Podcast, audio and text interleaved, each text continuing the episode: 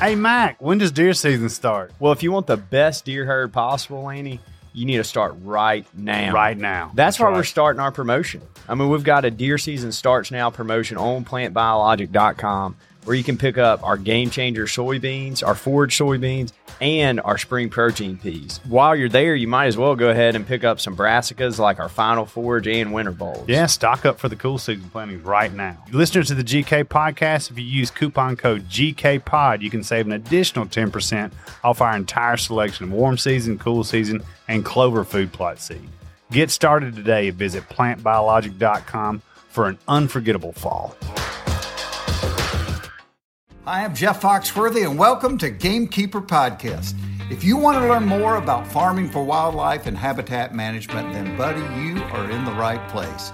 Join the Gamekeeper crew direct from Mossy Oak Land Enhancement Studio as they discuss the latest wildlife and habitat management practices, news, and of course, hunting. There's no telling what you'll learn, but I'm going to tell you, I bet it's interesting. Enjoy.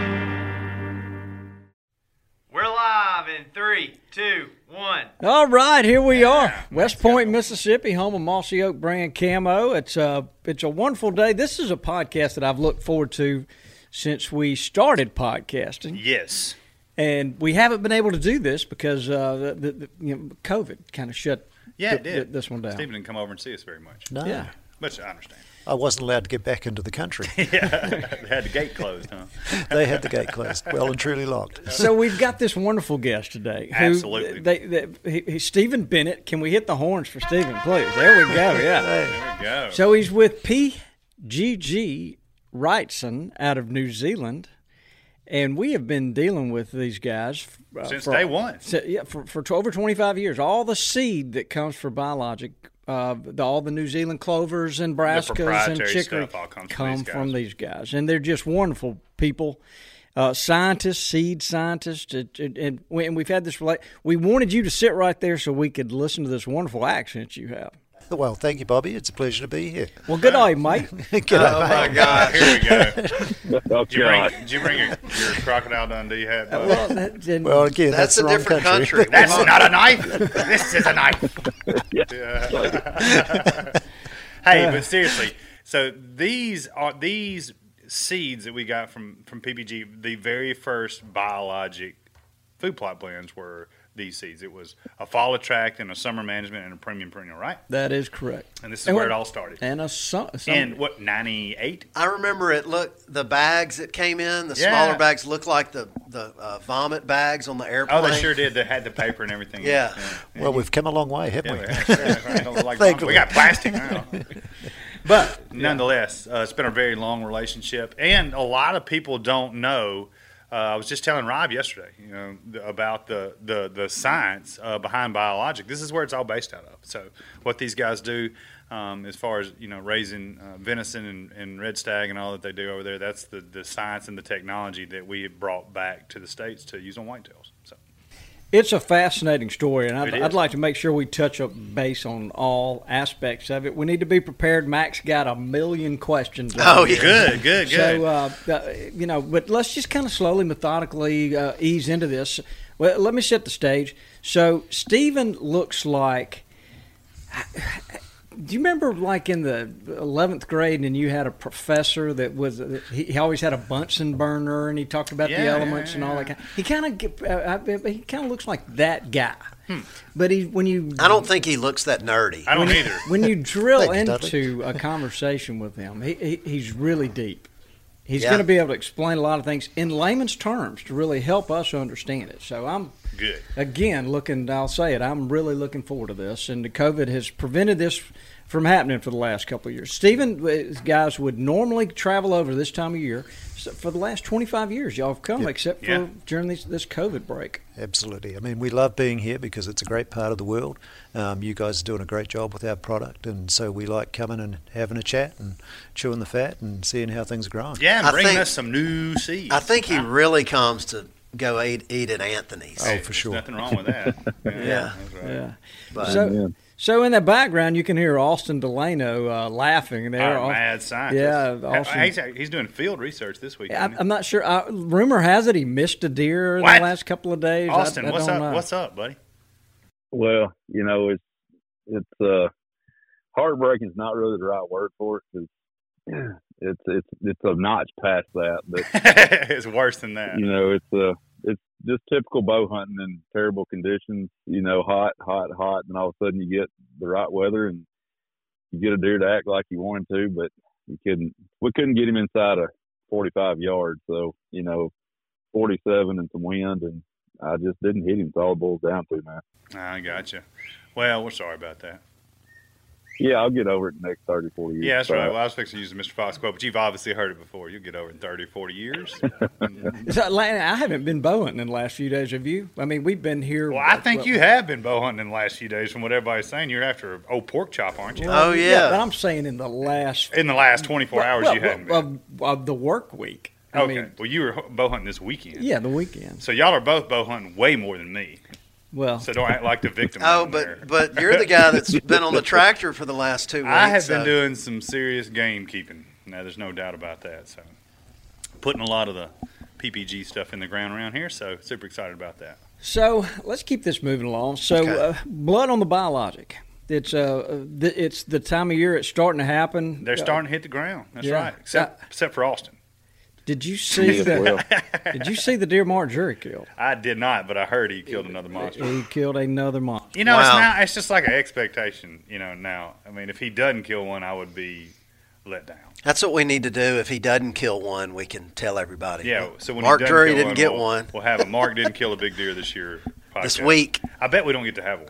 Mac, you had a uh, you, you, so uh, you, what were you, you were going to tell us about somebody? Yeah, so uh, one of all our friends, Ethan Strunk, ended up shooting about a, I think he said it was a 180 inch deer and seven eighths. So, I Double mean- brow tines, like the G2s on this thing are. Phew, Is that right? And Oh, you, you would be you were going to be very jealous. I I'm haven't just- seen it, Oh, so. you, you were going to be green. Oh, it's, it's it's a big deer. And- And one, I mean, I don't know what this is. one takeaway that I took from him is, is he said he, he shot the deer, thought he had a pretty good shot on it, s- found the blood, started following the blood, but then just had a feeling that hey, I need to back out, and then he backed out, went in there the next morning and found the deer. So that is a good thing that he did that. Yeah, yeah, that's a heck of a deer, that's for sure. you ever had that feeling, Dudley? You need to back out. You need something. in I that? have that feeling a lot, Yeah.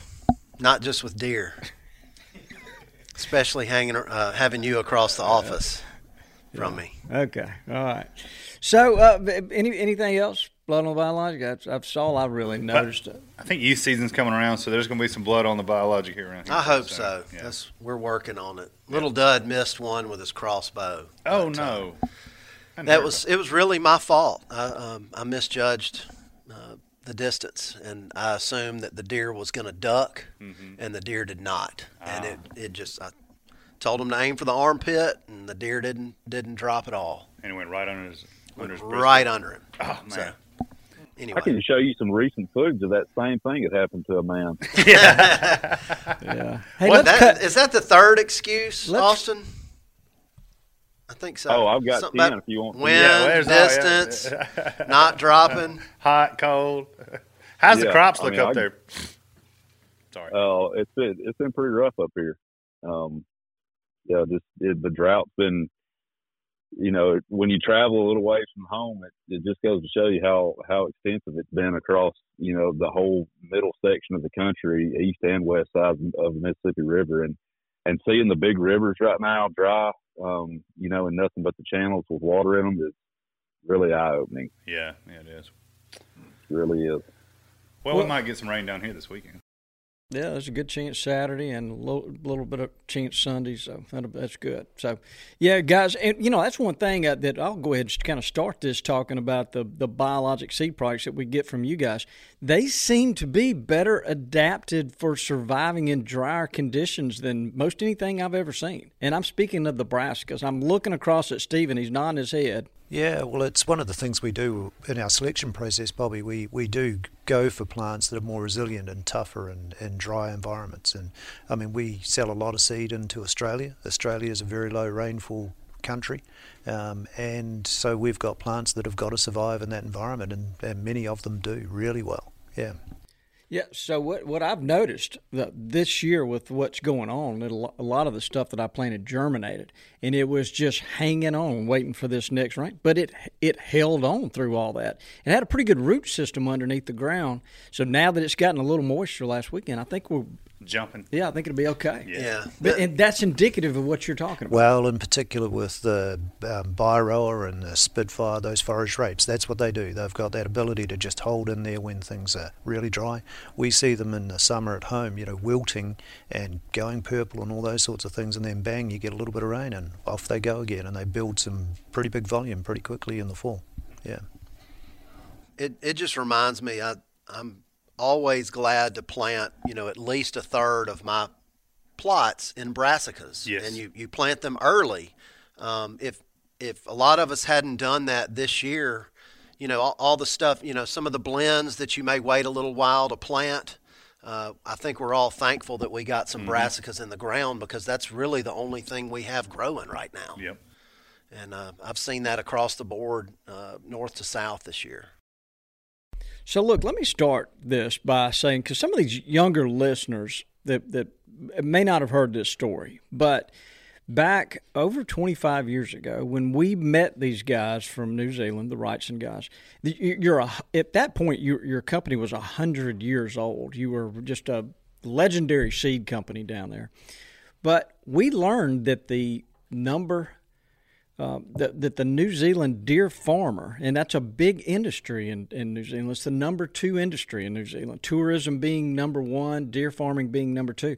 The New Zealand deer farmer is just like Lanny. He wants to grow a big deer with big antlers because they sell all the meat they can grow to uh, restaurants in Europe, and they sell the velvet antlers uh, to, to the Asians. Uh, people like Dudley buy that for aphrodisiacs. So Yeah. they're wanting to grow big deer with big antlers. That's right. And so that so you guys have been working down there for a number of years to develop cultivars that that worked the way a deer needs them to work, not necessarily a cow, because it until this time, all the forages that were planted for whitetail deer, and uh, do you need to be excused? Or Yeah, you, need to you- go so, but were developed for cattle. You know, they were Auburn and Mississippi State and Cla- It was all about beef over here. I mean, it is. Yeah, that's right. And it's important to remember too. New Zealand is an island, you know, and so they don't have the landmass that we have here either. So they were having to engineer really highly productive plants because it's they're called paddocks, aren't they? Yep. That y'all y'all raise on. So where our cattle have these vast pastures that they just walk around and graze, these are super concentrated. The way I, I think about it, uh, and and they're having to concentrate, you know, uh, their not only their livestock on these these paddocks, uh, and on those paddocks are these very very highly nutritious, highly palatable forages. So that's why it makes so much sense for deer farming. Yeah, and so, and to that point, Lanny, these guys have smaller acreage. Yep. And, and they're trying to be Hectare. the hectare- and they're trying to be as productive as possible. possible. And that's where Wrightson came in. And they would take the, the characteristics from one plant and cross them with another. It's just very scientific, very interesting. Yeah, so yeah. let's let's get started. Could you talk about why brassicas are so loved by the deer and why that's a good thing because of what a brassica actually can provide for them? So the big thing that why deer love brassicas is the energy content that's in them. They're, they're really high quality. It's just like eating a bowl of candy. You know, there's a lot of sugar in there. There's a lot of energy for the animal to grow and do its thing, and it just loves them.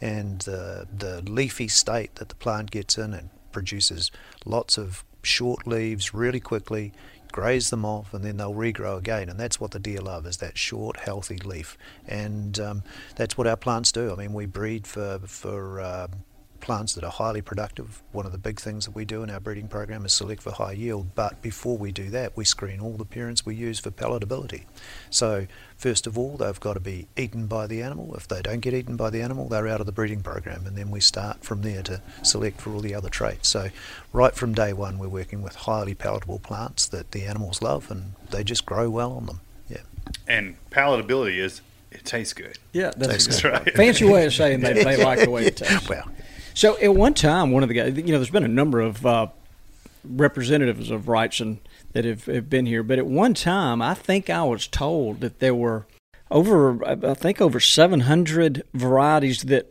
were trialed and pushed to the side to select the 100 that would make it that then would turn into 50 that then would turn it that to, to work down to the right ones that are actually finding their way into this bag of seed that's coming all the way from New Zealand and landing here in the United States. Yeah, that's exactly right, Bobby. I mean, we screen hundreds of plants that, that never make it to the market. We would create, for everyone that comes to the market, we probably create 50 lines that are discarded and um, they just don't have the traits that the market wants or that the animals like or that we like and we just simply discard them and start again. And um, so we've constantly got this breeding program that's going on year after year after year looking to improve the on the plants that we already have. And and there is just simply hundreds that are discarded before we get the good one that comes to the market. Hmm. You know, and that's what's Lane asked. That's what's been really impressive because when we started, you know, we were just super happy with these six or eight cultivars right. that we had. But three years later, they're coming with uh, new and improved, new and improved, and um, and it's every few years. And and there, there's a Brassica breeding program down there. It was Andrew Dumbleton, if I'm not mistaken, and you you guys I mean, he's there in a lab coat pollinating plants with Q-tips. Yeah. It's, it's it's really some fascinating stuff. The problem is they tell us about it five or ten years before they can give it to us. You know yeah. So, like, we're working on we're, the the you know we're finally going to be able to bring some stuff to market that we've been really talking about for five years. Yeah. So, super excited about that. Yeah, we want it now, though, Steve. And it does take a long time. it's a, it's a slow process, but we get there in the end. Right. So, why is New Zealand the considered the world's leader in forage research? Can you kind of explain that? Yeah, well, I think it's just as you said before. We've got an intensive um, farming system. We've got a lot of animals that need to be fed in the summer or the winter, in particular the winter, and um, we just need the forage. Our, our pastures don't grow at that time of year. Our animals are all outdoors all year round, um, never housed in the winter or anything like that. So we have to feed them on highly productive forage plants in the winter months, and um, and then in the summer when we get dry conditions like you're experiencing here at the moment, we get this most summers, and then we've got to feed them in the summer when our um, when our pastures don't grow. So. Um, forage crops are just really important to our farming systems and our deer farm systems, and so we just um, uh, I guess, have spent a lot of time trying to develop new cultivars that um, adapt to the climate and can and can be productive for the animals to eat. So it's not just brassicas. You guys have some of the best chicory. Yep. Yeah. And some, uh, I mean, and we've had them for years. The red and white clovers. Yep. Yeah. They're very impressive. Yep. So our pasture system is really built around clovers and legumes, and um, really important for us to have red and white clover in our pasture system. So again, we're constantly selecting the white clovers exactly like we do the brassicas under tough conditions, under grazing, checking that they're productive and persistent, and all of those things. So yeah, really, really key to our farming systems is the legumes. Um, you know, your free nitrogen, the way nitrogen costs are at the moment. I mean, legumes are really, really important. Oh, yeah. And so we're leading the way in those having those grazing tolerant um, legumes.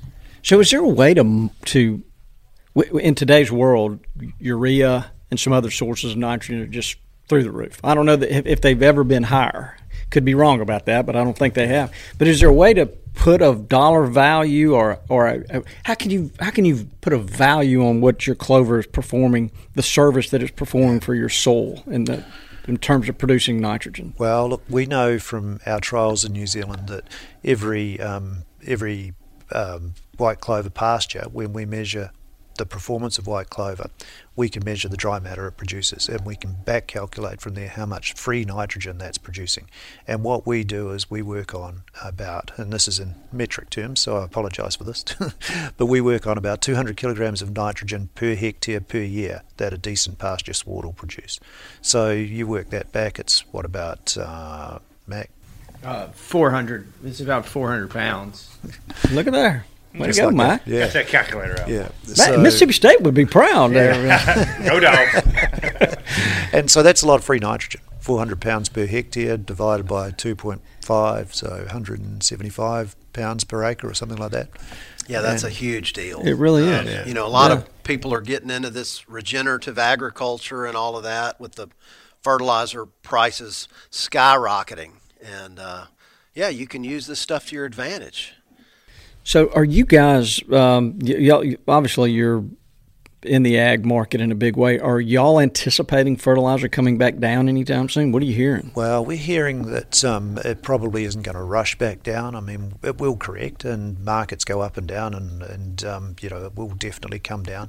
But right now, there's a whole raft of reasons for it not coming down in the near future. So legumes are really important in any in any system, any cropping system, any uh, any pasture system, or any any food plot system. So let let's stop right there. Uh, I want to make sure everybody learns as we as we go. And sometimes we take for granted Yeah, things. they know, Can you right. tell us uh, what a le- we call it a legume? You're calling it something a, a legume. He's probably pronouncing it Yes. properly. Yeah. So what- tell us what, what a legume is. Well, it's a nitrogen fixing plant. So the plant that takes uh, that um, fixes at- atmospheric nitrogen. And so any of the plants, so you've got beans, you've got peas, you've got lucerne or alfalfa as it's known here, you've got uh, white clover, red clover, all of those sorts of things are legumes. Yeah. Did y'all know kudzu is a legume? I did know that. Yeah. And just because of just because of this thing. That's it. Yeah. But it, it is interesting how it, you know, the most nitrogen on Earth is in the air. Yeah. And so they've figured out a way to get it out of the air. It's really cool. Yeah. You know, like uh, when lightning strikes in a thunderstorm, that creates nitrogen that falls to the ground, but it, it pales to what uh, a legume can do. Learn something new every day. How about that? That's cool. Yeah.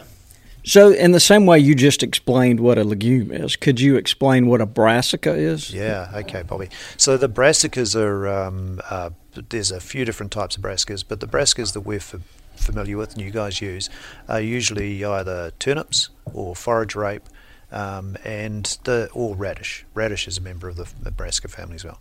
And so what you've got is you've got a basically a highly leafy plant, a plant that produces a lot of leaf really quickly. Some of them have bulbs, some of them have stems, and um, they're just uh, a plant that's adapted to growing in either dry conditions or cool conditions and can store a lot of dry matter um, in its stem or in its leaf or in its bulb and a lot of energy to um, to feed animals with. Yeah. Yeah. There's- and, and one more, eh, could you go one step further and explain the difference in forage and garden varieties? Yeah, it's just that's the important thing. So, so the forage varieties are bred for yield and selected for their, their productivity. The the vegetable ones, what they tend to be is what we call short cycle brassicas. So they tend to be brassicas that will be planted, will produce leaf that you can harvest, or a, or a head that you can harvest, or maybe even a pod, a seed pod, and um, in the case of oilseed rape and things like that. So those vegetable and oilseed types tend to be what we call short cycle and they'll bolt to seed really quickly and they have no forage value because they just don't produce enough leaf. Um, so you've really got to be careful that you select the right ones, which are the forage ones. And all of ours are forage. Absolutely. brassicas. We don't even think about No, a garden no. variety. Just be- No. again because it's for deer. So if you go to the co-op and you say, "Hey, I just want some brassicas," you're not going to get the same thing that It's you're getting, probably going to be dwarf Essex right? Yeah. which is a garden variety. Yeah. That's exactly, and that's how people have kind of knocked us off through the years. Uh, it- it- I mean, there's been 25 years worth of guys uh, helping us from Wrightson, and we have said this is our biggest problem: is that guys go to a little local farm store and go, "I just want some of those Brassicas, you know," yeah. and they and they just give them a brown bag of garden variety, and then the guy has failure. The deer don't like it as much, and they. Then they, they assume that's biologic, but it's not. Mm-hmm. It's it not. could not be further from the truth. Exactly, and there are a lot of um, a lot of different types in the ve- in the vegetables um, space. So you just really got to be careful and absolutely know what you're buying. But so the only way really is to to um, buy those forage true forage types. Right. And and I will say that, you know, some of these co-op varieties deer will eat. Oh, sure. But they have not been extensively selected for this particular Well, I- application. to me, the forage variety means that it gets eaten and then it creates more leaves. You know, where a garden variety is more tasty, I guess is the best way to put it. So the, he's selecting for palatability and forage production because we know how much forage it takes to grow a quality whitetail. You know, so and, and nutritional value. Right. I mean, that's the that's kind of the, the third thing that's that makes the biologic brassicas so different is the their nutritional value. digestible nutrients that are available. Absolutely. Yeah, a lot of that stuff will say VNS on the bag for variety not stated, um, and uh, it's just they they grow that particular brassica, harvest the seed, clean it, do whatever they need to do, put it in a bag, and it's at the co-op. So you don't Yep. always know exactly what it is. All brassicas are not the same. No, they're not. And you know, and, and so through the years, I mean, I've got a, a plant tissue test that we ran back in the day. Um, that we, we can put out on the web if we need if people Yeah. need need, need to see it. But so the the the protein the crude protein values were I showed it to you just a little thirty eight percent. Yeah. Digestible uh, TDN was at I think eighty four percent. So 80, it's just they're just phenomenal plants. Yeah, absolutely, Bobby. I mean, you cut them in the right state or graze them at the right state when they're short and leafy, and they are phenomenal. Um, I mean, like any plant, once it's gone up to seed, it's not palatable and the energy levels drop. But if you can keep it in a leafy state, um, then that's exactly what you want, and that's where you get that really high quality. And I mean, as I said before, we're selecting for these plants that remain leafy for long periods of time under stress, and that's when you get that high quality and you can grow animals quickly on that stuff. So uh, we've been talking about deer and brassicas and how much they, they like them and how it's good for deer. Um, we were just talking about legumes and how they're good for the soil because they fix nitrogen from the air. Can you tell us a little bit about how brassicas are good at scavenging nitrogen from from down below? Yeah, absolutely. Um, I mean, they do. They pick up a lot of nutrients from the soil, and nitrogen's one of them, and they they and they utilize that in their growth. So they uh, they have the ability to push their root system down and then just draw up any of those elements that are available. And there's some really key um, nutrients that they need for their growth. Nitrogen is one of them. The other one's phosphate. They need lots of phosphate at establishment to get good plant population, and so there's some key things that you need to do to get them right. But they they really love um, lots of phosphate, lots of nitrogen in that early phase of their growth as well. Yeah. And, uh, you know, I, I think that's one of the reasons farmers use them a lot in cover crops is because they have such an aggressive taproot. So, the, for example, the farmer plants corn and feeds it a lot of nitrogen. Well, a corn, corn roots are pretty shallow, and nitrogen moves quickly through the soil, you know, deeper down into the column. And uh, gets past some of those corn roots, and then the, the brassicas, when you follow up with some some radish, rape, whatever, uh, it has such a deep taproot, it's able to get or scavenge that nitrogen that got below that previous crop. And uh, either a deer can eat it, or you know, when the brassica dies the following spring, it releases that nitrogen onto the soil surface for the next crop. A little higher up. So your legumes fix the nitrogen, and your brassicas scavenge the nitrogen. So they kind of work in harmony together. together. A yeah. combination. That's cool. Yeah. And they do it at a time of year when the soils are prone to leaching a lot of nitrogen as well. So that autumn growth, that fall growth, and that early winter growth, that's when they pick it up, and that's when you're at the most prone state for your nitrogen to leach out the bottom. And so that's exactly why they use them in those cover crop systems after corn, Dudley. Yeah. So, Stephen, you might want to get you a sip of water because I'm fixing to turn Mac loose on you, and he's, he's going to Rapid fire. But so while you're getting that sip of water, I'm going to ask you: Can you think? I mean, you've been coming up here a long time. You've seen some of our plots and uh, conditions that guys are trying to go grow plots, but. Can you think of some tips that you could give our listeners that boy this would help you help you grow a better food plot that involves the brassicas? Yeah, I reckon there's probably three key tips. Wait, to- what, back, what you what now? I, I reckon. I think. reckon. We use that. Yeah. We use it all the time. Go ahead, mate. I wrecked them. Damn near killed him. So there's three key things that I think are really important. The first one's do a soil test. Okay, so you really got to know what you're dealing with in terms of your soil, and um, and I won't go into all the details about doing that. I mean, there's plenty of people that uh, in this room and and uh, online that can tell you what to do there. But then correct the the um, issues if there are any on that soil test. Um, and as I mentioned before, phosphate's really important. Decide how you're going to plant it and um, the planting method, whether, you're going to go no-till, whether you're going to cultivate the soil, whichever way you're going to do it. But decide, do it early, so plan. We often say um, proper planning prevents poor performance, and so that's a really, really key thing. So plan what you're going to do, do your soil test, and then if you're cultivating, the other key thing to do is make sure that you consolidate the soil.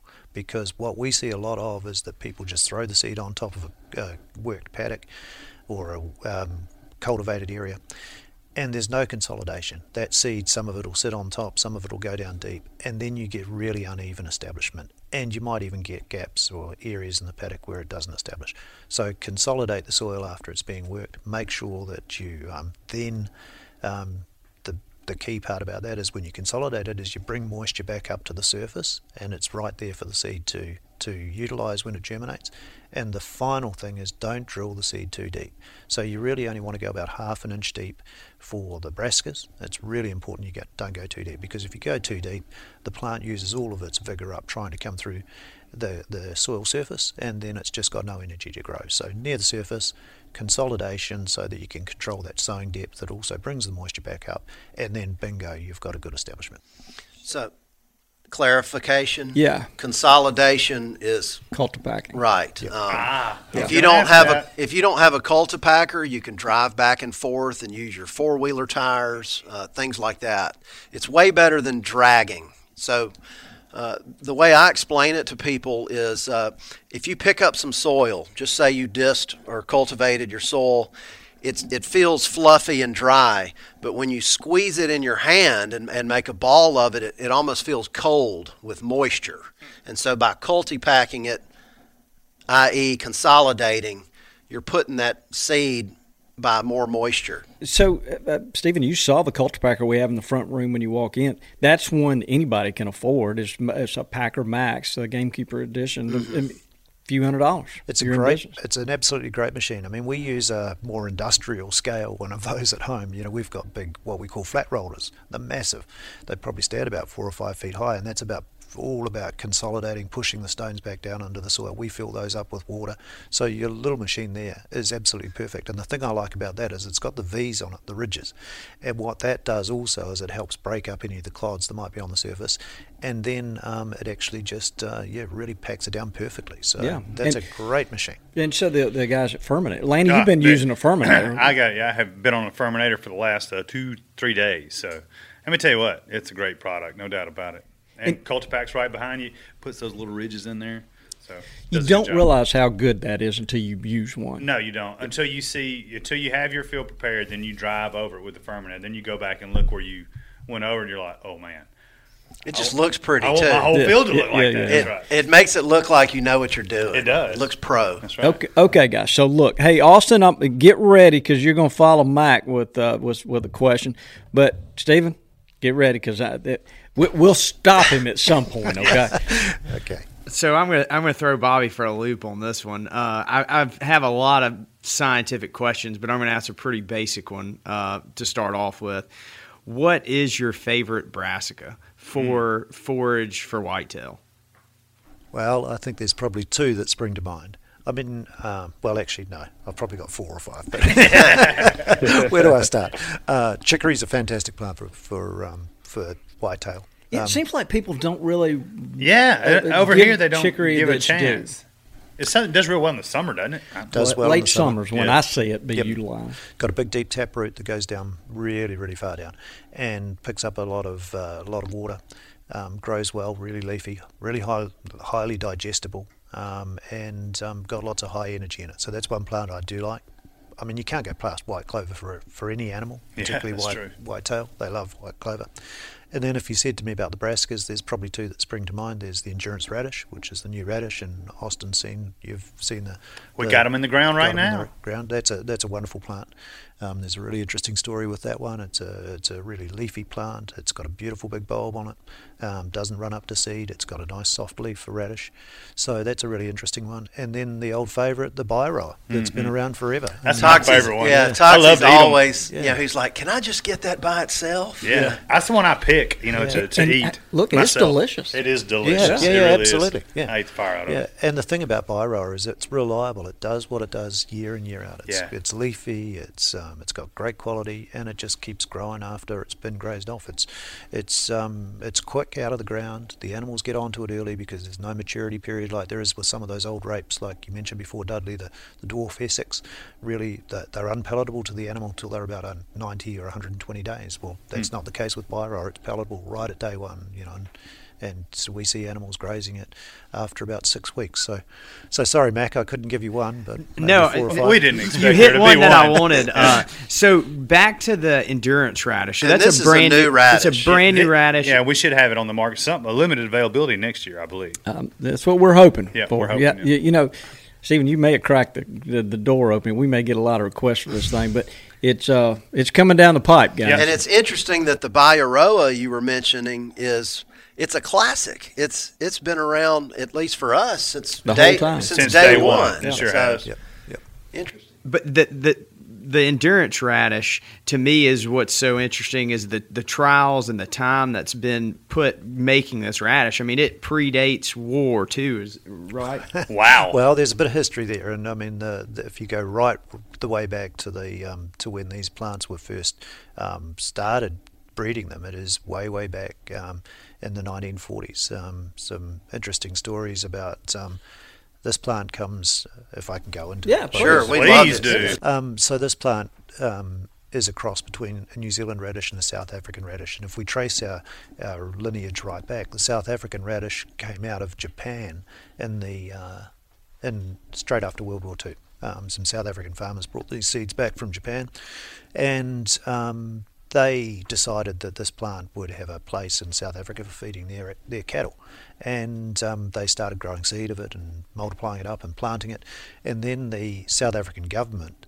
started looking at how they could. They had a breeding program, and they started looking at how they could improve the um, productivity of this radish. So they started a breeding program on these fodder radishes in South Africa that had a lineage back to Japan. Um, and then in the um, late 80s, our plant breeder, he was working on breeding radishes as well, and he was breeding leafy ones that had lots of regrowth and were soft in the leaf. And, and um, he got talking to the guy in South Africa. They swapped some germplasm, and all of a sudden we had a um, 10 years later or 15 years later, we had a new radish cultivar that was um, selected from um, parents of New Zealand and, and South African lineage. So, yeah.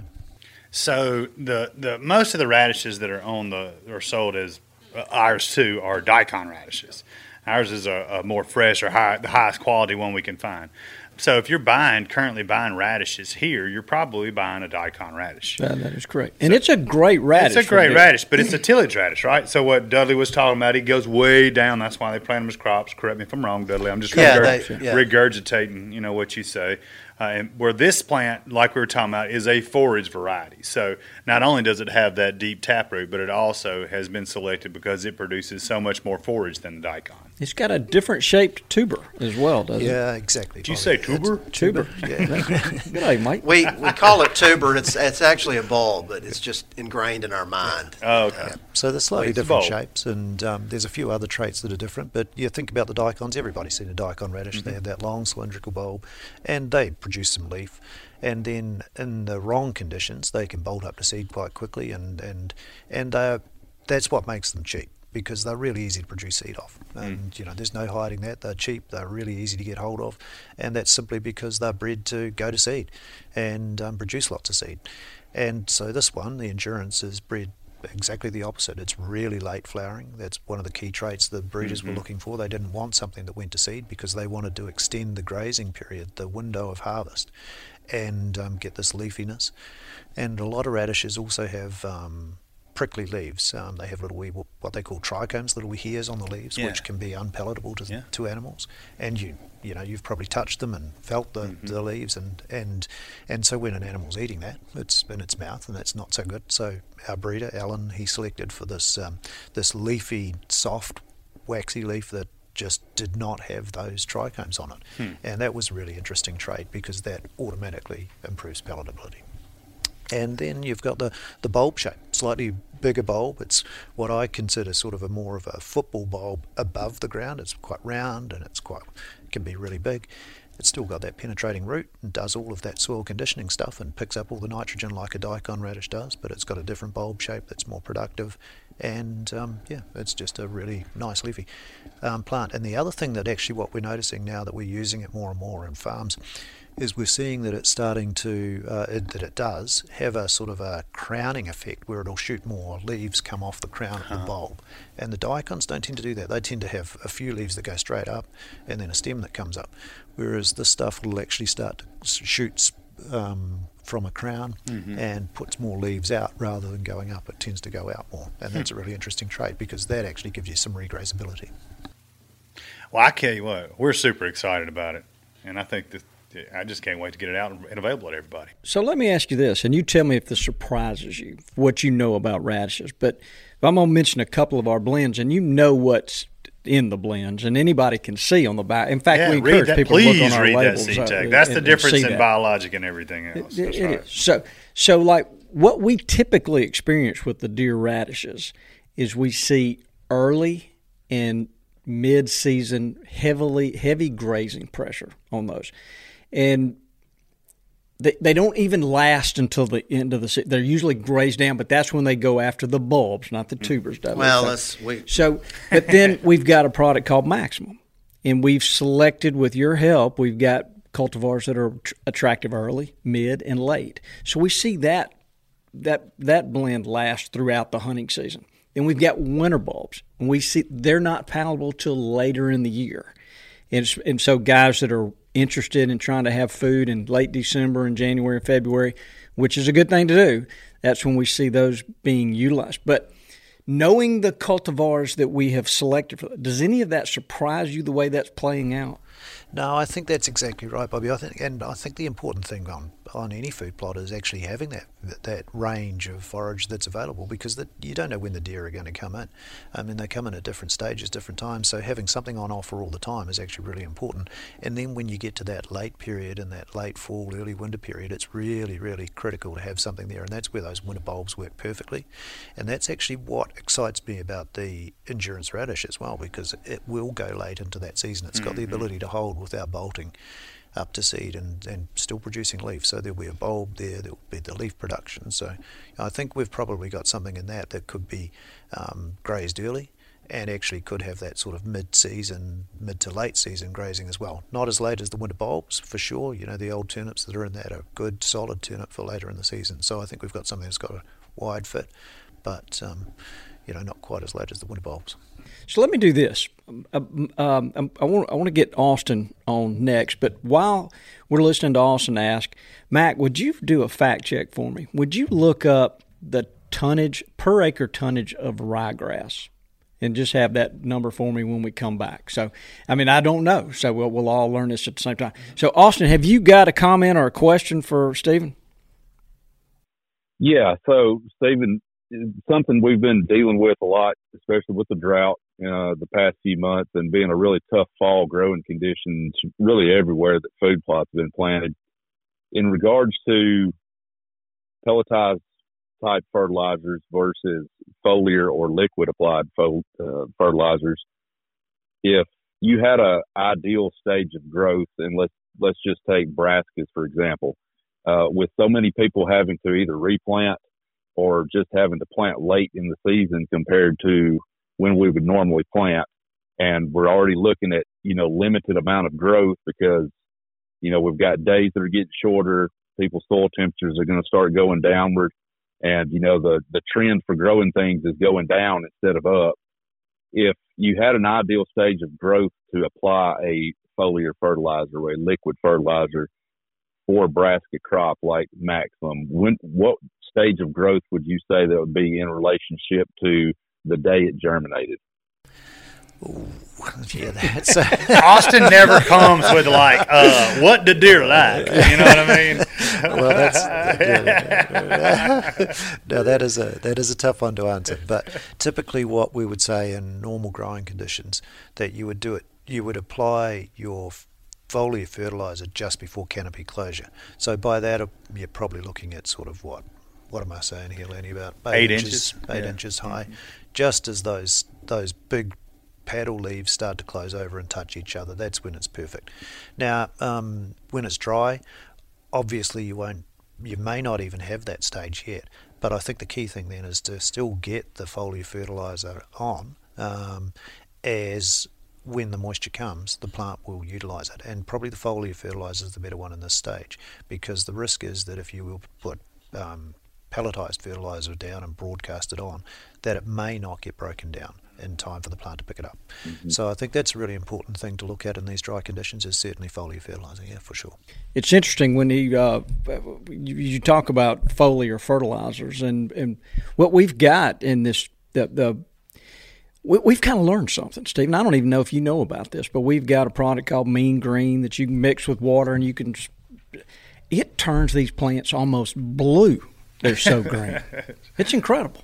It's good stuff. And then we've got our liquid clover fertilizer and our liquid food plot fertilizers Yeah, too. that's right. So we, we've got a couple of different ways that you can do it, but I, I've become a big fan of the foliar applied fertilizers. And Dudley, I you're shaking your head. I know you have. Oh as yeah, well. it's got you know it's hard to get micros and bagged fertilizer these days, so it's that's a, immediately available to the plant.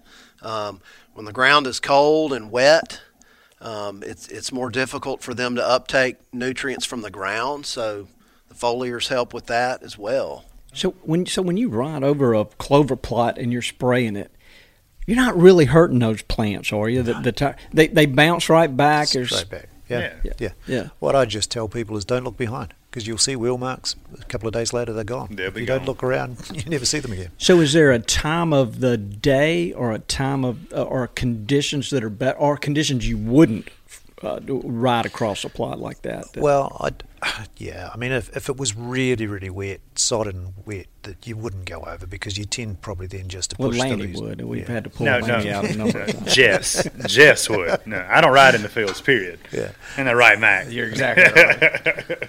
The problem with that is you tend to push the leaves down. They pick up some soil. They can get some disease and things on them. So, so you wouldn't do it when it was that wet that it was, mm-hmm. you were struggling to get across the, the plot.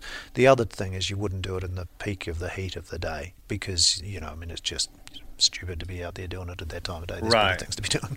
Yeah. So you would do it in the morning or in the evening as the time to do it. Yeah. And what is it? A stomata? Is that right? Stomata. Boom. Huh? But I I want to say uh, you know it can it doesn't only enter the stomata. There's little cracks and crevices And all over the leaf yeah. that uh, they can enter. Okay, so where I where I wanted to go a minute ago when I was asking Mac to look that up, oh, we know from our experience and what we have done in years past. This was prior to Mac. Mac, you probably were Maybe in alive. about the eighth grade over at Heritage Academy. You were probably just learning what girls were, if my be my guess. But we were growing this incredible food plots, and we would take and measure out ten square feet. Take a weed eater, and weed, and then we were weighing that biomass. To, but correct me if I'm wrong. But we felt like we were growing between eight and ten tons of forage per acre. That is an incredible number, guys. Because Mac, I'm I don't know. I'm looking at you. uh, Ryegrass, the the cheapest thing somebody can plant. What? How much does it grow per acre? So this is this is from our good friends over at the Mississippi State Extension Agency. But as far as a dry hay option, it's about two thousand pounds of dry matter of forage per acre. Okay, so let's So we're get talking about four to five times that. at, at least Exactly. And guys, if you've got a, my point is, you've only got a few. uh, uh, You know, you've got a finite amount of food plots. That's right. In, in, in my case, I've got a two and a half, three acre food. Mm-hmm. That's all I got. Yeah. So I want to grow as much tonnage of forage, As groceries as as I can, and so that's where these the the the the blends that have brassicas in them, that also have clovers in them and cereal. Those all of a sudden we're just talking about a lot of forage. Mm-hmm, It, it it it when you once you understand that, Lanny, Yeah. That's it right. makes it, it, makes, makes a lot, perfect lot, more- sense. lot more So sense. We get it. We get just just. look, Uh, I'm looking at you, Stephen. Around here, there's a lot of guys that just go to the co-op and buy a bag of ryegrass, Yep. And there's no nutritional or very little nutritional value. And that's that. That's one thing that I was going to add to that. So at two thousand pounds of dry forage matter, there's only fifty to sixty percent of that is uh, digestible, Digestible. nutrients. Yeah. So really, you're you're and on looking some at it. brassicas, you're at 80 and 90 percent, right? On digestibility. yeah, I mean, Yeah. 84. We've Yeah. got a test that come back, and I think you would confirm that Yep. it, they're highly digestible. Yeah, absolutely. And I mean that's why we use them at home. So the the thing is that it, what you do with um, with brassicas is you grow at a time of year when your ryegrass won't be growing. Um, you know, you're growing through tough, dry conditions um, and storing feed in a in a big plant that can stand up there and hold it. Whereas ryegrass, what it does is it reaches a ceiling yield really quickly. So it'll get to about, um, in our terms, we say three, 3,500 kilograms of dry Mm. matter, so 3,500 pounds of dry matter standing, not even knee high. And that's where it reaches its ceiling yield. What happens after that is the, the, the, the older leaves die. And then the, the plant produces a new leaf, the old one dies, and so it's it's not actually growing more; it's just replacing those leaves. So so ryegrass reaches ceiling yield. You've got to chop it off. You've got to then get it back into a growing state. But what happens is that you come into a dry period and ryegrass shuts down, whereas your brassicas will still keep keep on building forage, building biomass, and keep growing into those um, into those drier conditions. When it gets really dry like it is now, they'll sit and they'll hold that mass. They won't lose it like a ryegrass plant would. And then when you get that re- um, rain in the fall, you'll get that bounce back and you'll get more growth and the plant can put on that more more biomass and it'll be able to hold it. So so that's the really important thing to know. There's some massive differences not just in forage quality between ryegrass and and um, brassicas as well, but there's the ability to, to grow and to hold that biomass that it's growing and, and make that available for the animals. Mac, what you got? Uh, one thing that's that's interesting to me talking to Stephen is how you, you actually put animals on these fields that you're testing to see how they adapt and, and, and how they actually forage on these food sources. And, and, and that to me is super interesting. How we were talking about your your shield grains and your clovers, and how the, the, the rye can be more of a filler, but really without the clovers, it, it, it really wouldn't do much at all.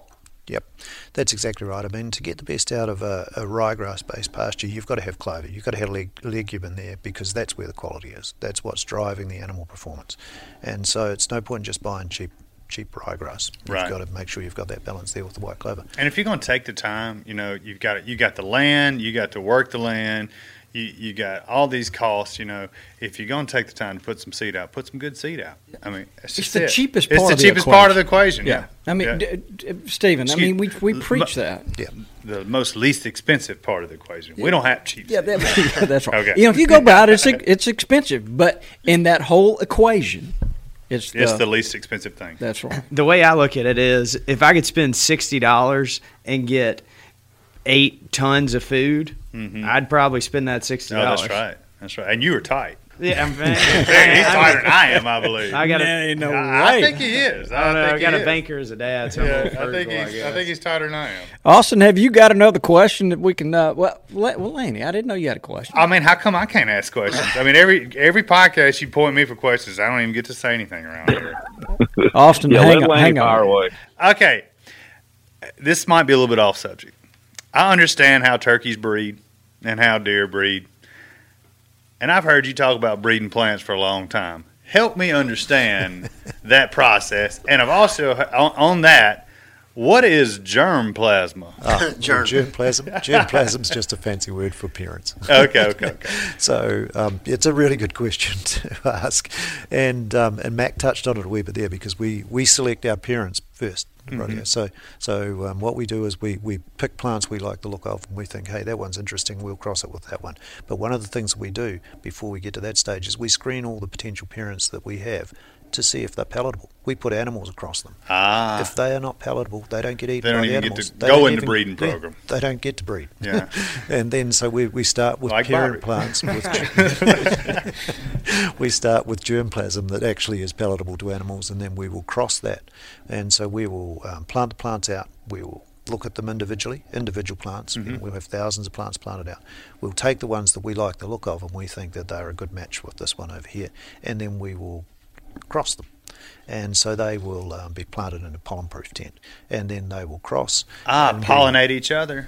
Okay, and- okay. Or you, you, you, we use bees to get in there and pollinate them as well. Sometimes we do it by hand. We do it in, in glass houses as well, and there's times when we have to actually go through and trigger the plants ourselves as well. And so we so we then harvest that seed, and then that's when we start our um, our um, uh, program of testing to see if the genetics are there, if we've got what we want, if Hmm. we've got the traits that we want.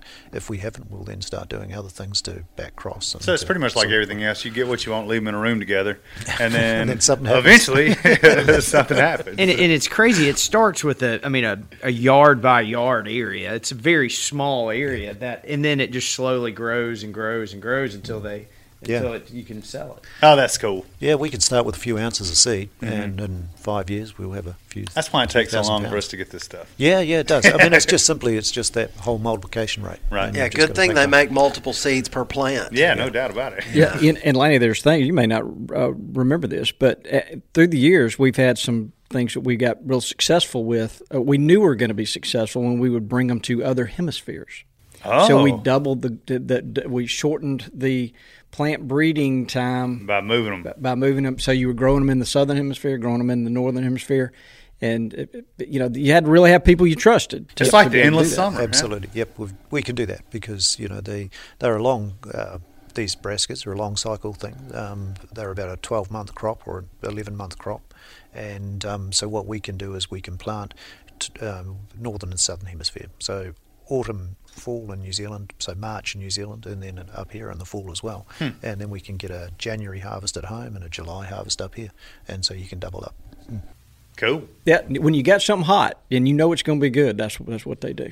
Mac, you need to leave the room. What do you got? No, I had I have one more thing I want to say. So what's so interesting is you think New Zealand is on the complete opposite side of the globe, but Stephen gets this seed to our bags in six weeks from harvest. Fresh. Yeah, so we um, yeah six weeks of the transit time for shipping. I mean, we've got to harvest it, we've got to process it, and then we put it in a container, and it's up here in six weeks' time.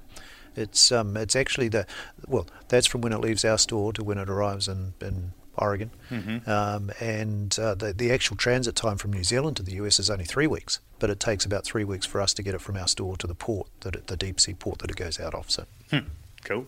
It's, it's pretty fascinating how it works. Yeah. yeah. The whole plant breeding thing is just amazing to me. Sorry. And then we then we pray that a pirate ship doesn't get the container with our seeds on it. Hey, they better not. We'll have to we'll have to take matters in our own hands. Yeah, I'm coming in a John boat. Well, You yeah, know I we send it. Austin after him. Stephen, let's circle back to clovers just a little bit. The, boy, we did the, the you know the longer we're in business, the more that we do. I mean, we're we're we these animals, these these deer, are we consider them our customers, and we're trying to please them. But it just seems like, boy, clovers really fit a bill, and they're so important to to what a gamekeeper managing a property. And is there? So I asked you about growing brassicas. Is there some tricks or techniques or things you've learned that uh, that a guy can apply to clover and and help him have a better clover stand? Well, it's um, pretty much the same principles, Bobby. It's all about planning. It's preparation of the soil. It's um, it's making sure you've done the, the soil test. When I mentioned with brassicas before, I said phosphate was the key element for getting them established. You've got to have that phosphate right. For legumes, for clovers, it's actually soil pH has got to be corrected. So that's the key one for your um, when you're doing a soil test with your with your legumes. You want to plant a legume, get that soil test done, check the soil pH, make sure it's in the right zone for your legumes. They like it high. They like, um, in our terms, we'd be saying six, eight, seven, two, and that's when they grow really well. So get that um, get that spot on, and that's the, that's the critical thing there. And again, make sure that the soil's well consolidated brassicas will um, establish on the surface not too bad, you know, from a, from an oversowing situation or a direct drilling situation. But clover really the best way to establish it is into a cultivated situation. I mean, it does really well in cultivated situations, and it's got to be right near the surface. So, so you know, definitely only half an inch deep or less. How do you feel about coated seeds? Yeah, well, coated seeds are important for some things, and legumes actually uh, it is quite important for legumes because what you can do is you can bring in some things such as inoculants into that, and what the inoculant does is it stimulates the the nodules on the clover roots to start the nitrogen fixation cycle. So, with clovers, um, it's really important that um, you can get that um, inoculation process going, and that's one way of bringing it in is through coated seed. So, yeah. Yeah, you know, we've become a fan of, of coating Yeah, seeds. it's great for the wildlife It, guy. it, it kind of confuses a lot of people, um, but the more you kind of study and learn about it, it, it's a it's a it's a fascinating help to it- get that seed established. for a wildlife manager especially because we often don't have the best soil conditions or we don't have the, the best seed beds you know or we're planting in these you know remote places so uh, coated seed has a is a is a I think a great tool for the wildlife manager Yeah, I love that final forage Yeah. product of ours. It's a, a coated brassica product. You I mean, if you it. think about it, uh, you know, we were starting out recommending 10 pounds an acre. Now we're, We're you know, thinking more back. eight. And, you know, that coating takes up space in the bag. But when you consider that you really only need one seed, you know, roughly every eight Square inches foot. to a foot, having that nitrogen coating uh, on the outside of the seed, so the day that seed sprouts, it has a healthy environment Yeah, right it's got a around it, and uh, around.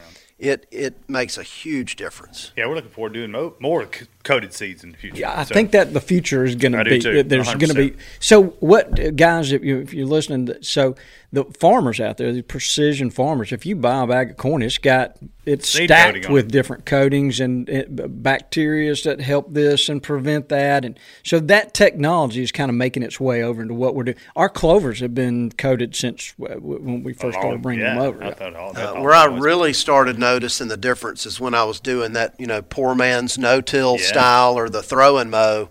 Um, that's not the greatest conditions in the world, but you know, the seed is having to sprout on the surface, Mm-hmm. and having that coating and that nutrient pack makes a big difference. So you've been using Final Forage.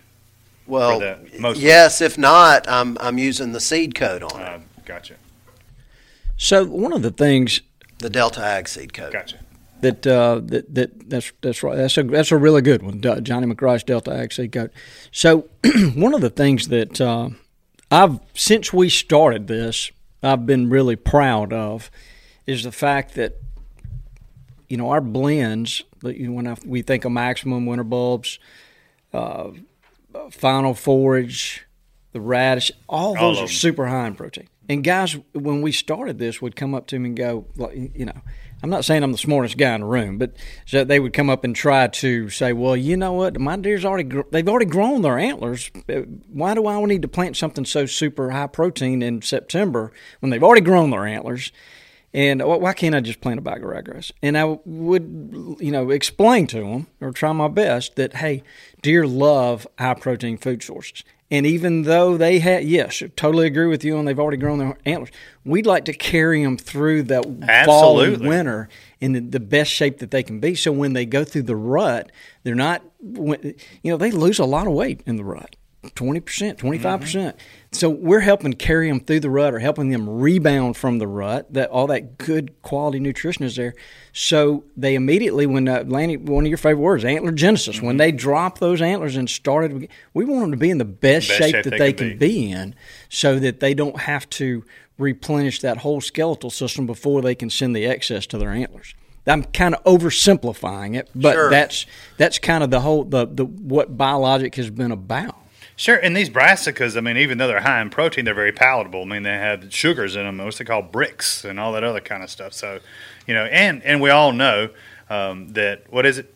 Austin said it a thousand times. If you can give a whitetail herd a consistent diet of sixteen percent protein or more, you know, they're going to you know express their full potential. So, Well, and I think you said the magic word in my mind. I'm looking around the room at everybody, and Max paying attention to this. Uh, Dudley, you're texting. You're uh, so herd.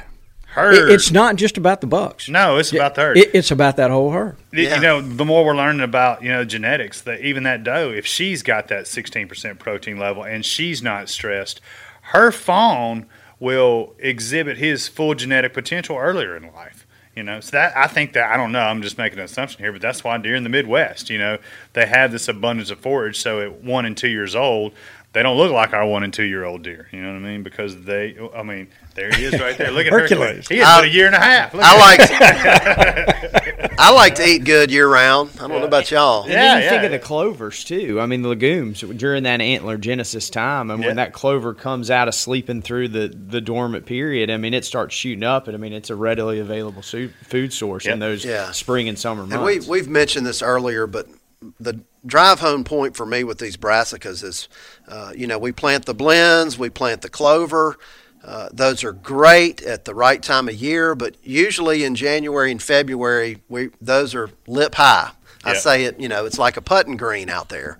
Well, some of those brassicas that they, I don't like saying this, least prefer, but that are there at the end of the season uh, that's that's where their food is. Outside of, you know, you manage your habitat in the woods too, but that's the remaining plant out there for them to eat on uh, by design. So, uh, Stephen, sometimes th- through these 20 years, we'll have a guy and he'll call from South Mississippi where they don't get a lot of frost, and we don't know the exact rationale here, the scientific explanation for it, or it's South Alabama and they don't get a lot of frost. South, there's kind of a, you know, through that southern part of the states where we're in right here. And they'll say, well, you know what? I, I planted that maximum. My, my deer didn't eat it till about late January or February. And it, it makes us scratch our heads because we can't, they eat it as soon as it comes out of the ground here. What could be happening in that scenario? We, I'll tell you what we think. Tell me what you think. A lot of times, if deer, if a deer's never seen it before, first time he, that first time it's planted, they may not know what it is, and so there's they're a little slow to figure it out. Or there could be a heck of a mass crop going on, and that pulls them off of the food plot for a little while, and then it kind of gets away from them, and it gets a little bigger, and maybe it's not as tender. So those are two scenarios that come to mind. But what, what tell me what, uh, from a science perspective, what's going on there? Well, I think you hit the nail on the head. It's that they've never seen it before, and and I can, you know, remember as a kid watching sheep graze turnips, and you put them into a paddock, and the first four or three or four days they spend the whole time walking around the fence line and lambs in particular. We you put them into leafy turnip, and they just don't know what it is, and so they'll walk around the fence line, eat all the grass, and then eventually they'll go on to the leafy turnip and they'll start eating it.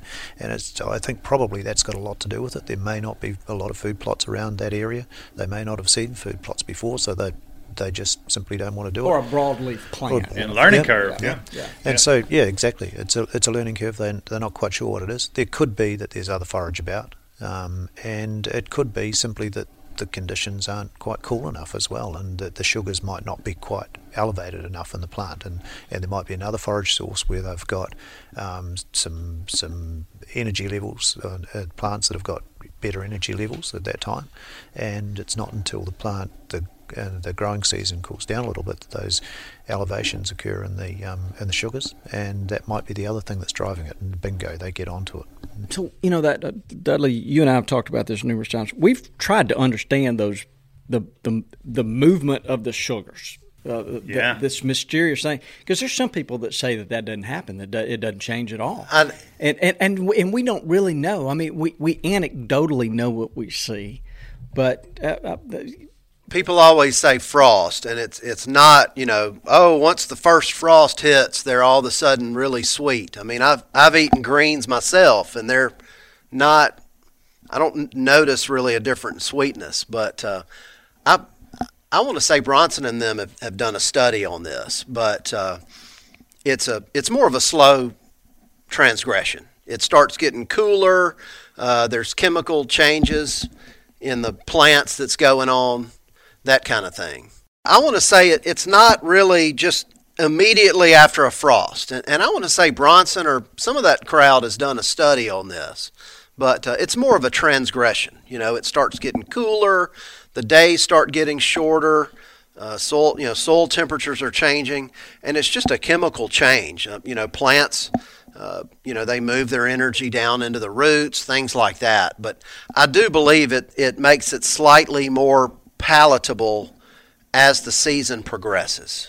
Yeah, and there'll there'll be a change in the dry matter content at that stage too, as the as the plants are when they're really young and tender and um, conditions are moist and they're, they're growing really rapidly. There's there's very little dry matter in the plant, and so they're soft and everything. And as you get cool later into the season, the dry matter content goes up a wee bit as well. And so there's a there's a change the, within the plant, and there's a number of things for it. But yeah we've tried to really try to understand that, and that, it, I'm going to say we're not smart enough to figure that out. We we know what we see right. out in uh, out in the woods, and we know what people tell us, and then sometimes we may pick up on that and take that as well. This is what's happening, but but we really don't know until somebody like you or Bronson or I think Dr. Harper, Craig Harper. Yeah. I think yes, he, he spent some time with maybe it was Craig trying to understand it. You know, mm-hmm. we're not we don't want to mislead anybody, but it does seem like after they've been frosted on a time or two, all of a sudden it's like it just something happens and the deer just go crazy. For Well, even I mean, growing up, you know, the turnip patch you waited on it to get a frost, but they said they turned sweeter. I don't know if that's any. Maybe that's folklore too, but Well, you know, uh, I I got that re- refractometer that, Oh, that's right. a few So years ago, and we were going out to the cotton mill and squishing the juice out of the stem and the leaves, and there was a, a very slight difference from from early on to later.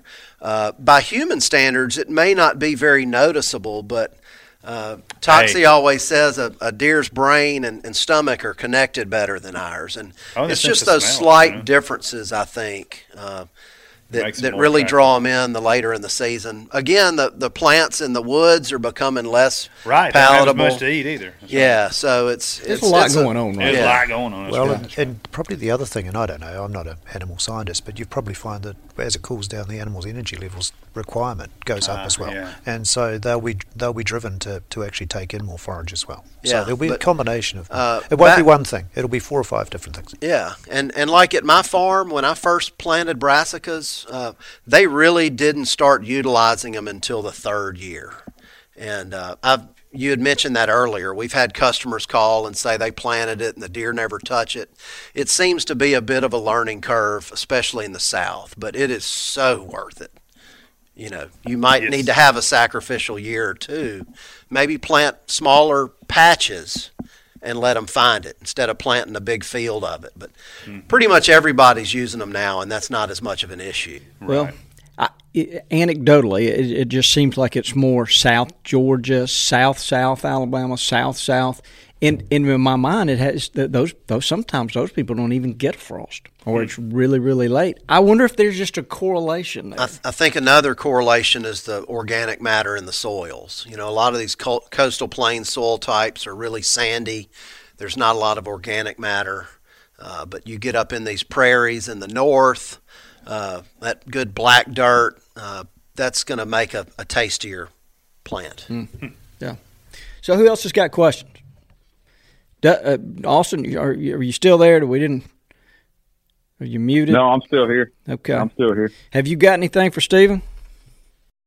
Well, I was going to talk to him to see, you know, looking back, our green globe variety of turnip is something we've kind of always hung our hat on as being our most cold tolerant brassica, the one that's probably going to be there the latest in the year uh, as far as its keeping ability and the, the turnip staying, you know, firm and not getting rotten in the ground. And I was going to ask him, and we've talked about this through emails, but just so everybody can hear it, with the new radish we've been working on, what they see with it as a start comparing it to other radish varieties from a cold tolerance standpoint, because as we were talking earlier about a lot of the radishes in the in the daikon family seem to be pretty good early on for a lot of people, really good during the middle part of the season, but as that you know, really cold weather sets in, that's when you see them start to degrade in quality and kind of wilt on you. And something like our green globe turnip is really just like hitting its stride at that time of year. So, Stephen, what have y'all seen in relationship to cold tolerance on that endurance radish? Yeah, that's a it's a good question there, Austin, because there's probably before I touch on the radish comparison um, with the turnip, I'd probably just talk about the two turnip types um, first. And you're exactly right. The green globe, that's what we call a winter turnip. It's a it's a hard type bulb. We consider it a hard bulb, but you know early on it's still a soft bulb. But there's two types of turnips. There's the what we classify as the winter turnip, which green globe is, has that ability to, to maintain the bulb. It doesn't rot out, as you said, in the winter months. And then there's the purple top turnips, which um, in our environment are quite soft bulbs, and they need to be grazed early, and they have no ability to go into the winter months. And so I think it's really important that there's a distinguishing um, point made between the two types of turnip as well. You've got to make sure you get the right type of turnip if you want that forage later in the winter, and green globe's the one that's, that does that really well.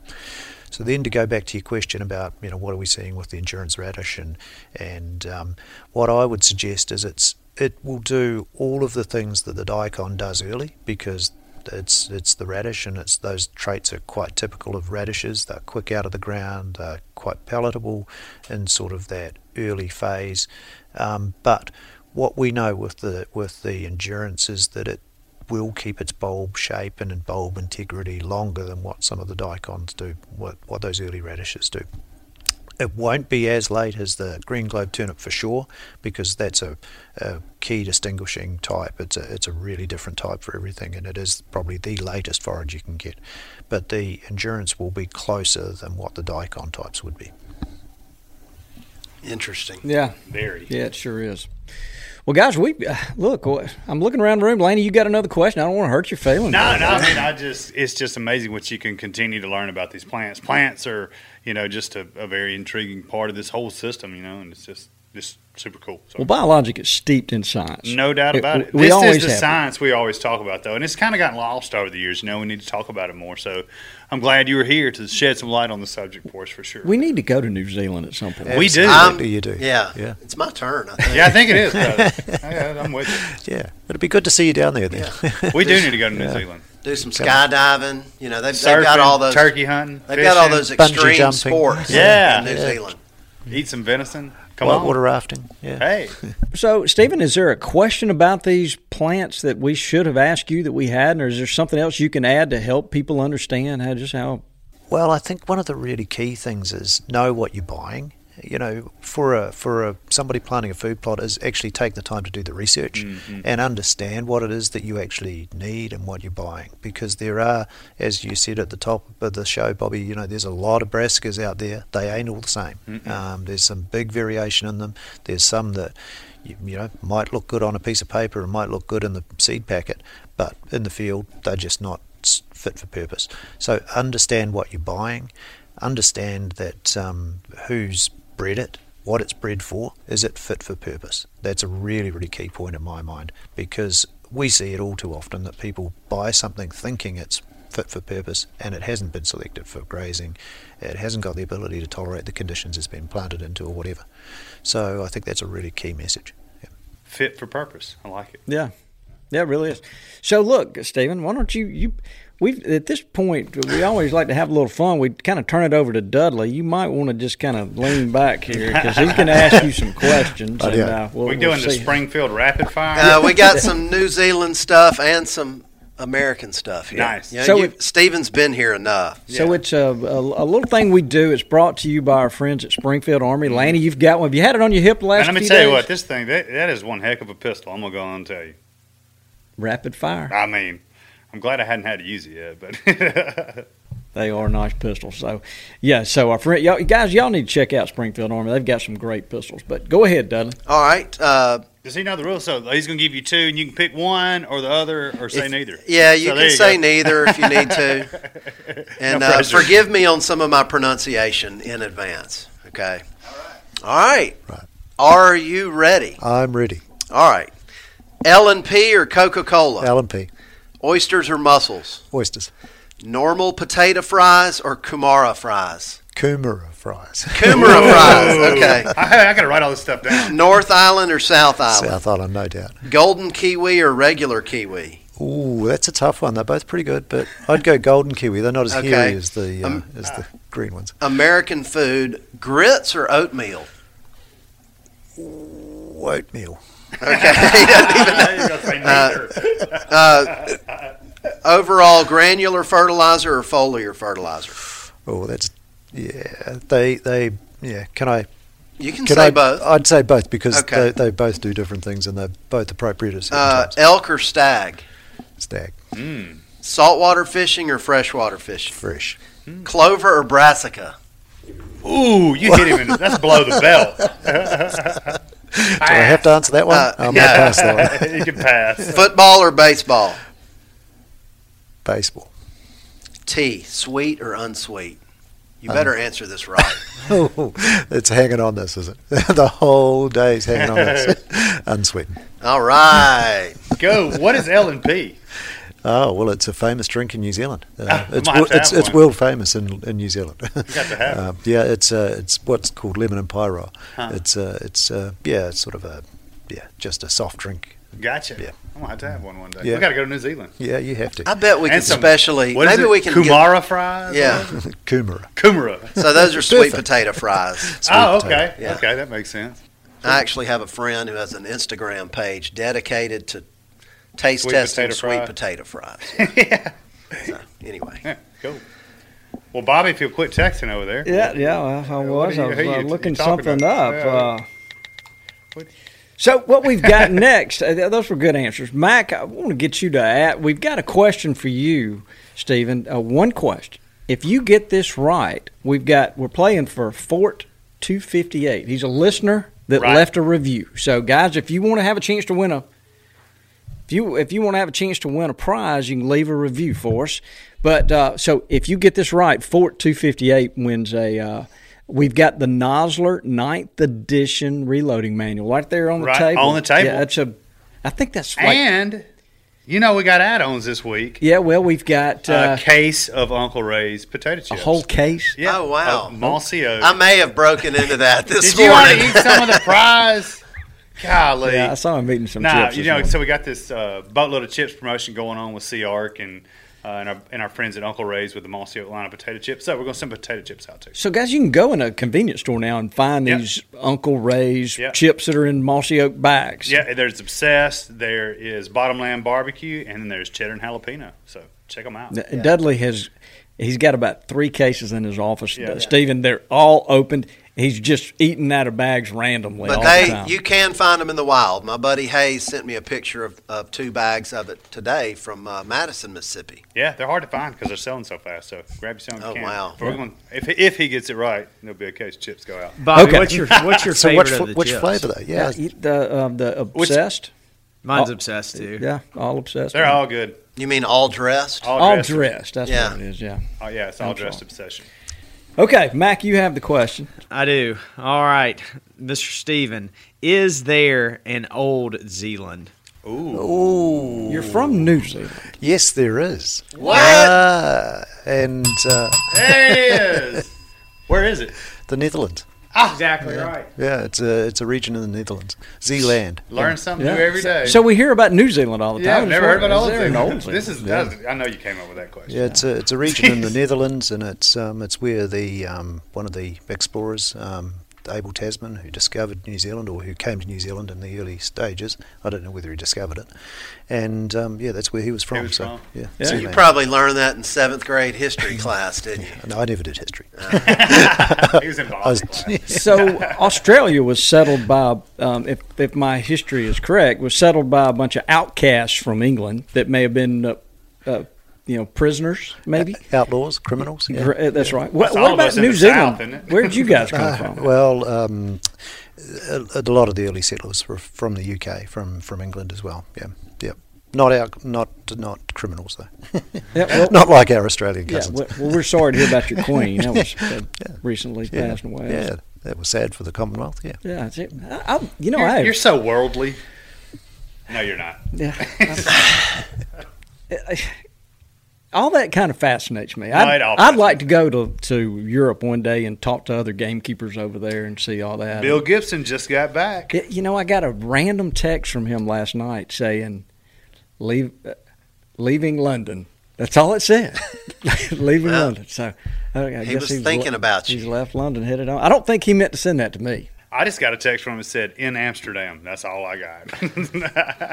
What would Bill I didn't know. Gibson it was be like, doing in Yeah, what's Amsterdam? Bill doing in Amsterdam? I'm sure he's going to museums. Oh me! All right. So, uh, have we got anything else we need to cover, Stephen? We have. yeah, thank you for being here and thank you for what you do for Biologic. No doubt about it. Without what you all provide for us, we wouldn't be here today. So appreciate Well, it. yeah, and we appreciate the business we get from you guys Yes, and sir. from your customers. I mean, it's really important for us to that we we connect with our customers Yeah. and their customers, and this is a great way to do it. So thank you for having me here. Yes, sir. Anytime. I'm not even going to ask what we learned because we all learn so much. No doubt Oh, yeah. it. It, it, it, it really is. And and I really think our audience, guys, if y'all are paying attention, you've learned something that you can apply to managing your own properties. No here. doubt about it. And- and Stephen, you, you- you're not trying to sell something. Whenever you're here, you just give the facts, and I really appreciate that. You've always been straight up and honest, and and uh, the, our relationship is just one that we're very proud of. No doubt about it. So, yep. All right, guys. So uh, Tuesday nights, the Delvin Show TV still show, rocking and rolling. Uh, we've got a new one coming up, we,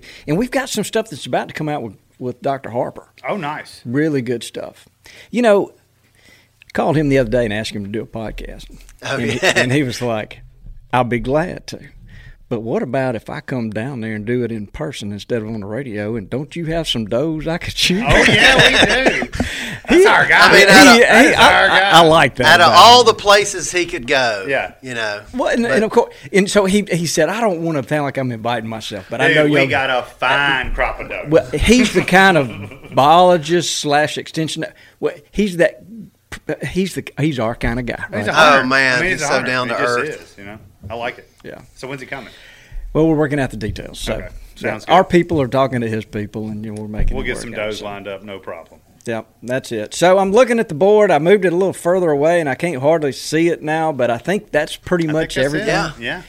Yeah. So, uh, look, I wanted to say hello or, or, or welcome to. We've got uh, a new guy helping us with the podcast and a bunch of other things around here. Rob Kinney. Oh, and Rob Kinney in the house. I- I the kinda- man with two first names. Yeah.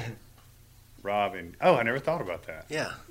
It's not spelled like a first name. Yeah. Is Rob short for Robert or Robin? Robert. Robert. He said Robert. Yeah. Robert. Uh, two Yeah, Roberts. two Roberts in the we didn't know house. that. We should- Yeah. So I'm just going to call him Redheaded Robert. Red Robert. No, I got you. So, Stephen, we're going to go out to dinner tonight at Anthony's. So uh, get, get, Get ready. It's going to be good. That's So- right. I'm looking forward to it. All right, guys. I think that's it. I think we lost Austin somewhere along the way. He's probably Travel safe, Austin. Yeah, he's uh, upset about missing that deer twice, from what I understand. Yeah.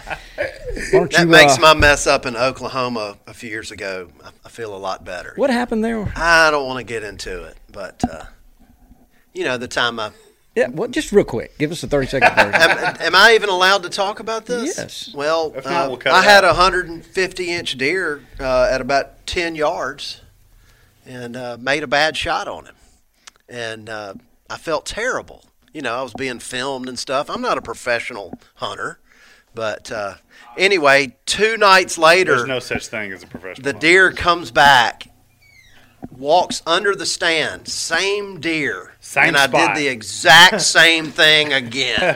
Repeat. Yeah. and I've not, I've not been, I've not been invited back on the hunt ever since. and of course, Austin killed like two amazing deer just to rub it in. So, so the funny thing about that hunt, if I did Big Ten's take another thirty seconds, they sent a text one night where they were staying. There was like a That air conditioner. yes that, that when you turned it on, it just got louder and louder and louder and Yeah. louder. Eh, I don't know how y'all slept in that room. I may have to share that video. Oh, that was that thing was that was serious. I just laugh every time I see it. That, that was fun. I'm sorry that happened to you. And the, Yeah. I don't. It I happens don't to mess everybody. up on a lot of hunts. Yeah, you just hadn't hunted enough. Yeah, it hadn't hunted enough I've yet, never yeah. shot one twice. Now, Lanny, I've had- shot one seven times. you never did ask how many times it took me to kill my elk. How many shots? So, all right, guy, why don't you say goodbye, Dudley? Goodbye, Dudley. Get us out of here, Mac Mac. Thanks for tuning in to this week's episode of the Gamekeeper Podcast.